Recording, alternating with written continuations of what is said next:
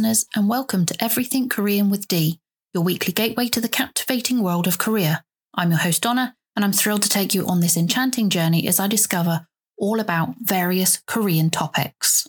If any of the events in the drama start to affect you, reaching out for support can be an essential and empowering step.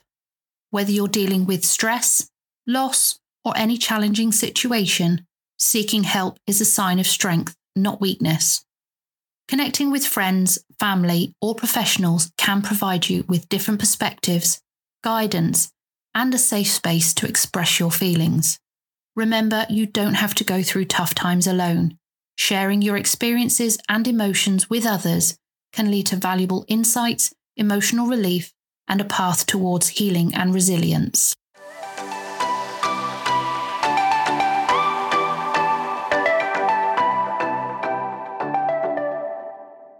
It's with immense gratitude I extend my heartfelt thanks to all of you from every walk of life.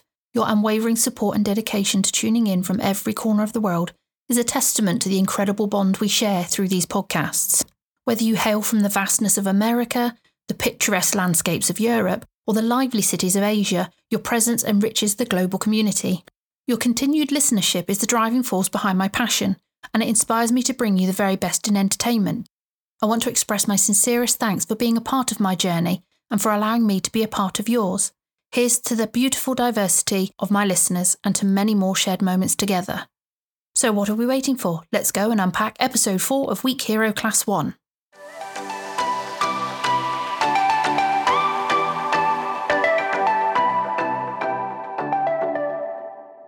So, at the end of the last episode, we saw the gang making their escape and they've taken Suho and Bumsuk and emptied the building before the cops have come. Gilsu's absolutely furious and calls Sukdae to meet at another location to bring Young Youngyi, as he's worked out it was one of them. Gilsu says that he has Songchan with him, so he must be related to somebody, and I'm going to assume it's to Young Youngyi or she's taken him under her wing or something.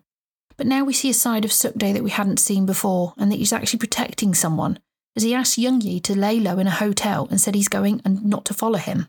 So I wonder if he's feeling a bit guilty about the fact that he's brought these people with him into this gang life and he hadn't intended to, and perhaps he doesn't even like being in it himself.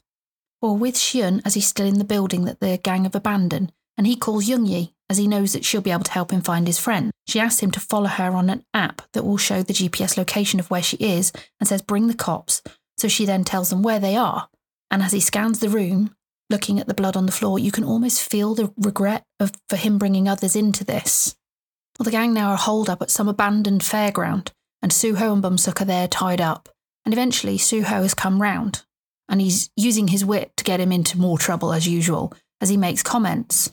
This seems a lot like Suho's character is very full of wit and humour, and he uses that to cover up any fear that he's feeling. You know, you show your fear, and they'll be all over you. After following Youngyi's instructions, Si Eun has arrived at the place where the gang are, the fairground. He gives the police a call to make sure that they're truly coming. A little side note about why the police may not be coming is because, like most countries around the world, South Korea has grappled with issues related to gangs. While South Korea is known for its economic prowess and technological advancements, it has not been immune to the challenges posed by organised crime and corruption within law enforcement agencies. Gangs, often referred to as KB, have been a presence in South Korea, engaging in various criminal activities such as extortion, drug trafficking, and illegal gambling. These gangs have sometimes operated in the shadows, making it difficult for law enforcement to root out their activities entirely. Moreover, instances of police corruption have come to light, with allegations of officers being involved in bribery, covering up criminal activities, or having associations with criminal organisations the South Korean government have made efforts to combat these issues by implementing stricter anti corruption measures and strengthening law enforcement's ability to combat organised crime.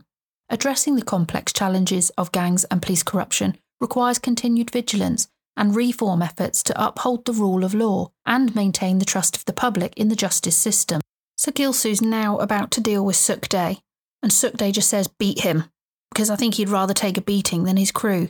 But my honest opinion is I feel like they'll all get a beating no matter what. And this also feels like the start of a mutiny by Sukdae and his crew. A mutiny within gangs can often be sparked by their struggles and disagreements over criminal activities or their desire for a change in leadership, or they don't like the leadership. So when gang members rebel against their leaders, it can lead to violence and instability within the group and potentially weakening their criminal operations. I mean, these conflicts can often result from a lack of trust and loyalty, which further highlights the volatile nature of the gang dynamics. Gilsu spends the next few minutes pummeling Sukde with a metal bar, teaching him a lesson, obviously, in front of all the other gang members. And he also asks for Youngyi to be taken away because he's obviously going to deal with her later. He then tells Sungchan to come forward and asks how old he is. And he says he's 14. He says, Oh, you're going to take the rap for stabbing some people. So that's obviously going to be Suho and Bumsuk. Minors within gangs often find themselves taking the blame for crimes due to a combination of factors. Firstly, their vulnerability and impressionability make them easy targets for manipulation by adults or their older peers. Secondly, the legal system may treat juveniles more leniently, leading others to believe that they'll face lighter consequences. Additionally, minors may lack a thorough understanding of the consequences of their actions, making them more likely to be caught and less equipped to navigate the complexities of the criminal justice system. Gilsu now has Suho, Bumsuk, and Young Yi, and he's deciding who he's going to stab. And he decides to pick Suho and is about to stab him, and out of nowhere, Sukde just grabs Gilsu and launches him across the yard. It really looks like Sukde has had enough of this life, but I feel this is not going to end well for him. But Sukde wants a one on one, but I think Sukde's underestimated what Gilsu can do. And predictable, Gilsu uses a knife to get the upper hand. It looks like it's over for Sukde as he's been sliced once by Gilsu, but then out of nowhere, Young Yi hits Gilsu over the head. That was a brave move by Young Yi, but she's just protecting Sukde like an older brother, I suppose. Everyone seems to be underestimating Gilsu, He's managed to get hold of Young Yi now, and she nearly didn't make it as Gilsu has her by the throat and is almost out of breath until all of a sudden sirens start scaring everyone off. Si Eun arrives and gets Suho and Bumsuk out of their bind. But here we see a clever move made by Si Eun, because the sirens were in fact his phone, not the real police. And the gang have found his phone, so they now start attacking Suho, Si Eun, and Bumsuk. But Sukde, Young Yi, and Sungchan they decide to run away and leave them. This is just self preservation, and I don't blame them. At this point, they've sealed their own fate by going against Gilsu and everyone else. Gilsu obviously has his loyal gang members, and they're there ready to beat everyone up quite happily. As Sukde and the other two are making their escape, they find the real police around a corner, so they're really nearby to where everyone else is. Gilsu has managed to take a swipe at Si Eun and catches his face, and you see the shocked look on Si Eun's face as he realises that this is probably it. But again, just as Gilsu's about to do more damage, the police finally catch up to the gang. With one police officer pointing a gun at them all, telling them not to move, he doesn't look like he's much, to be honest. But Gilsu uses one of his own to distract them, and he runs. But Si Eun's not having it, and he gives chase. Got no idea what he thinks he's going to do. By now, he must know that he's got no way to overpower Gilsu, unless again he uses all his tricks and techniques, but so far that hasn't worked for him or anyone with Gilsu, because Gilsu carries the knife. Gilsu, thinking he's got away, takes a deep breath, and Si Eun appears, and he's really peeved about it. But Si Eun starts walking towards him and grabs a stick and starts just launching at him and attempts to take on Gilsu. But of course, he still has the blade, and there's just no way that Si Eun's going to beat him. But Suho arrives and he decides he wants to teach Gilsu a lesson, which doesn't go as planned. After a bit of to and fro, Gilsu's now got Suho by his throat. But this time Si Eun does something and he gets his belt to get Gilsu off of Suho. I mean, he's one brave lad. He keeps going. Maybe because of his guilt, the fact that Suho's already been beaten across the head and having to go through this all because of him. And we all know that Gilsu is much stronger than he looks, and he's managed to get Si Eun off. These two must learn by now that there's no way they're going to beat Gilsu. But Si Eun's brain starts working and he sees a block and he grabs it. And whilst Gilsu has got his back to Si Eun, Xian hits his knee and knocks him to the ground. And at this point, Suho takes the finishing kick right to his face. With these two never having had to work together before to do anything like this and a new friendship, they really showed a good amount of teamwork, to be honest. And now, with Gilsu finally out cold, Si Eun's been able to use his belt to tie his arms behind his back. and the police come and they've got the entire gang, including Suk Dae. He manages to get Young Yi and Sung Chan to run off without him and decided he was going to take the rap. The three friends are reunited after the events near the back of an ambulance. Suho obviously going to go to hospital to have his injuries treated. And whilst they're waiting, Si Eun and Bumsuk are being asked to go to the police station to give their statements. Every member of the gang, including Gilsu and Suk Dae, are there, all in handcuffs, giving their versions of events. Both Si Eun and Bumsuk are in a separate room, and they're alone for a moment, and Si Eun apologises to Bumsuk. He said to Bumsuk, You were right, Suho got hurt because of me. A man comes in dressed in a suit, maybe a lawyer for the two or someone, and he says that the two of you have been kept out of the case. I've spoken to the police chief, your parents don't know about it, and you may go. But even after all this, Si Eun turns around to this guy and says it's Gilsu's fault, the others are innocent, and tells them to go lenient on them. With Si Eun now gone, Bumsuk's on his own with this gentleman, and Bumsuk looks really concerned. And he says, Have you kept it from my father? And he says, No. And he said, I asked you to keep it from my father. And this guy just says, Come on, let's go. I have a really uneasy feeling about this guy, and I can't put my finger on it, but I'm sure we'll find out soon what's going to happen. As Si Eun's walking out of the station, he passes Sukde, who makes a comment to him and says, One day we'll have to eat together. Perhaps he's feeling regret and wants to make peace with him. Young Yi is outside the station waiting for someone to come out so that she can find out how Sukde is she must have a lot of concern and feel like he's an older brother or something to her. We're seeing a really vulnerable side of Young Yi now, and she's all alone because Young Chan's gone home. But I think that somehow Si Eun's going to end up helping her, or she tags along with Si Eun. Bumsuk and this lawyer person are in a room and they're closing the blinds, and they've got Gilsu in the room, who's in handcuffs. And he tells Bumsuk that the assemblyman wants Bumsuk to do to Gilsu the same as he did to him. So Bumsuk and I, and I'm sure everyone else, are really confused what on earth's going on at the moment.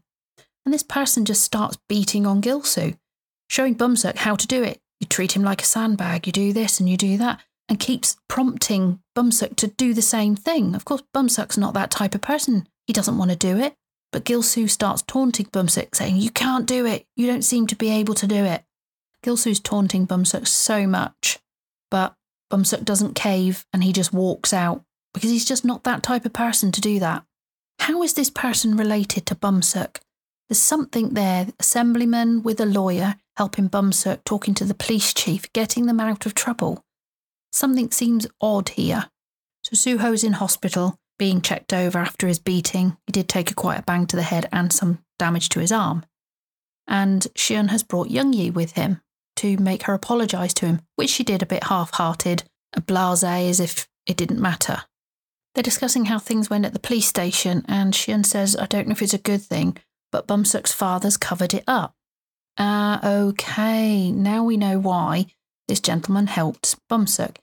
The assemblyman is Bumsuk's father, and he's covering it up, what has happened to the three friends, by not involving them in the case and offering to pay Suho's hospital bill. It's now started to make a little bit more sense why some random person would help them out. And it also explains a lot why Bumsuk is so shook up why his father hasn't been kept out of it. The next few minutes are absolutely hilarious as Young Yi, Suho, oh, and Si Eun sit around on the hospital beds after Young Yi invites herself to stay next to Suho. Oh. I said she'd tag along and get help from them. Young Yi jokingly claims Si Eun as hers and that she belongs to him and locks arms with Si Eun. Doesn't like that very much, but of course Suho oh cannot miss this opportunity to tease Si Eun and the tension about everything that has happened fades away from them in that moment. After Si Eun arrives home, he just stands in his doorway, and for a good 30 seconds, he's just stood there, staring. And it seems like in this moment that Si Eun's uh, started to show some emotion because he goes back to the hospital with some ox knee bone soup, something that Suho had craved when he sat in the back of the ambulance after his beating. He also brought a little something for Young Yi as well, and she looks shocked about what she's received. Suho seems in complete disbelief because he can't understand this warm hearted emotion that Si Eun's showing. He's saying, Your eyes, the way you speak, your face, it just feels strange. And then there's this silence. And then slowly, he smiled. He actually smiled. I am still in shock. It took a minute for me to compose myself. I was smiling from ear to ear myself. I just felt so warm in this moment that the walls have cracked and Si Eun has got these emotions and he smiles. We've needed to see this emotion from Si Eun. It's amazing. I'm still in shock.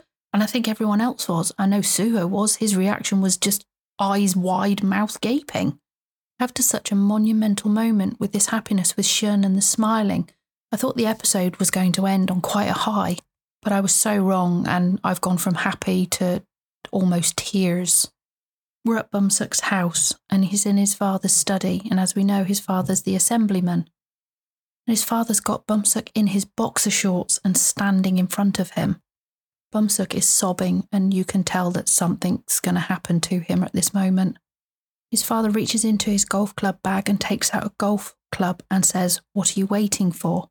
And we watch as Bumsuk gets on his hands and knees, and his dad starts hitting him on his backside, I presume we can't see, with a golf club. And he does this repeatedly whilst Bumsuk is absolutely bawling.